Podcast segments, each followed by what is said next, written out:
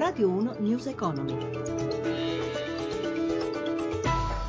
11.32 minuti, buongiorno da Giuseppe Di Marco, apertura piatta per Piazza Affari, in linea con i principali listini europei, la borsa di Londra è chiusa per festività.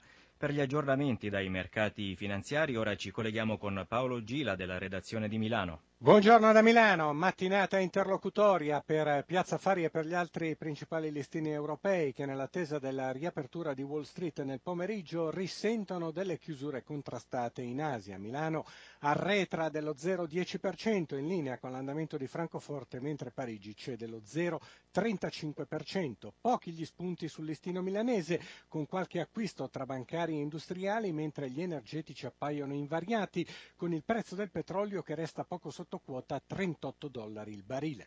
Recupera terreno lo spread, scende a 102 punti base con il rendimento dei BTP a 10 anni in calo all'1,62%. Stabilità per l'euro che incrocia il dollaro a 1,0980.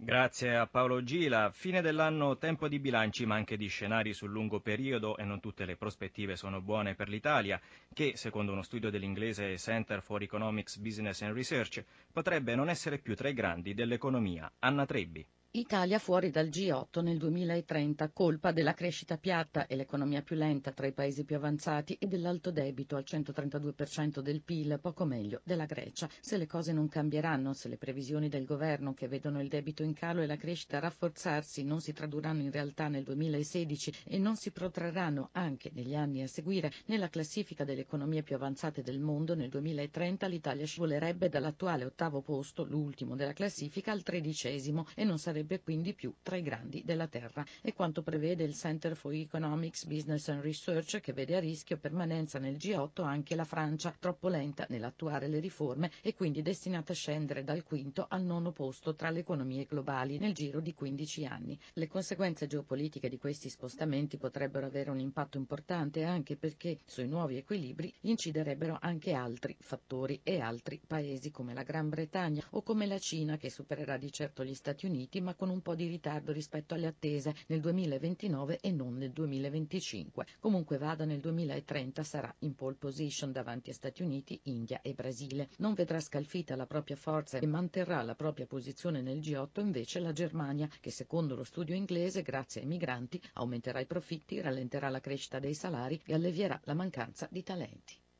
Crescita moderata, petrolio in ribasso, rallentamento della ripresa nei paesi emergenti, crack bancari, sono alcuni dei principali avvenimenti nel campo dell'economia nel 2015, i dettagli nella scheda di Gelsomina Testa alla fine il 2015 passerà alla storia come un anno a due velocità, con i paesi avanzati che registrano un lieve miglioramento che sconta però il rallentamento delle economie e dei mercati emergenti. Secondo le ultime stime del Fondo Monetario Internazionale, dunque, la crescita globale sarà a livello più basso dal 2009, con più 3,1%, lo 0,3% in meno rispetto al 2014. L'anno si era aperto con la prima iniezione di liquidità da parte parte della Banca Centrale Europea, il quantitative easing, una misura straordinaria con lo scopo di rilanciare l'economia dell'Eurozona. A seguito dell'attuazione della direttiva europea sulle crisi bancarie, è stato poi deciso che i salvataggi degli istituti di credito non saranno più finanziati dallo Stato, bensì dagli istituti stessi, il cosiddetto bail-in, e a fine anno scoppia lo scandalo dei fallimenti delle quattro banche, Etruria, Banca Marche, Carife e Carichieti, che avrebbero truffato i propri risparmiatori risparmiatori con la sottoscrizione di obbligazioni subordinate.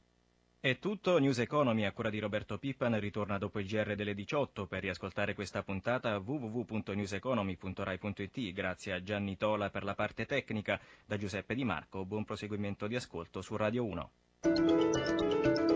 Radio 1 News Economy.